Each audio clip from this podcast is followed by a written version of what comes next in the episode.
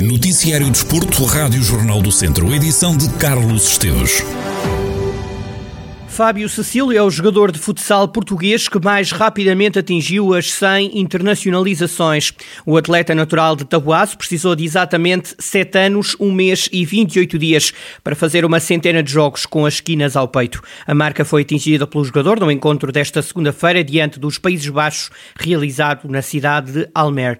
Se olharmos para a idade em que os atletas conseguem chegar aos 100 jogos por Portugal, Cecílio tornou-se no terceiro mais jovem a conseguir a marca. O atleta alcançou recorde quando completou 28 anos, 6 meses e 14 dias de vida. Neste caso, só é superado por Ricardinho, com 28 anos, 4 meses e 4 dias, e Joel Queiroz, 28 anos, 5 meses e 1 dia.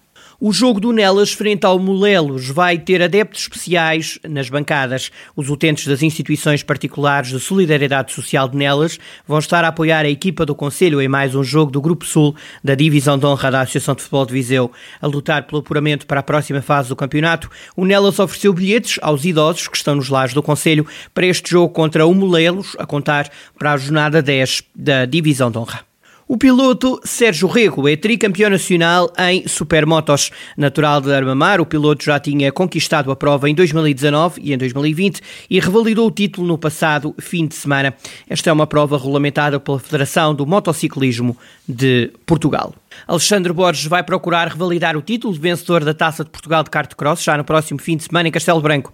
O piloto Danela Sport venceu a taça em 2019 e já este ano sagrou-se vice-campeão português de Kart Cross. Este fim de semana acontece mais uma jornada de muita luta e emoção numa modalidade que cresceu tanto em número de participantes como em competitividade.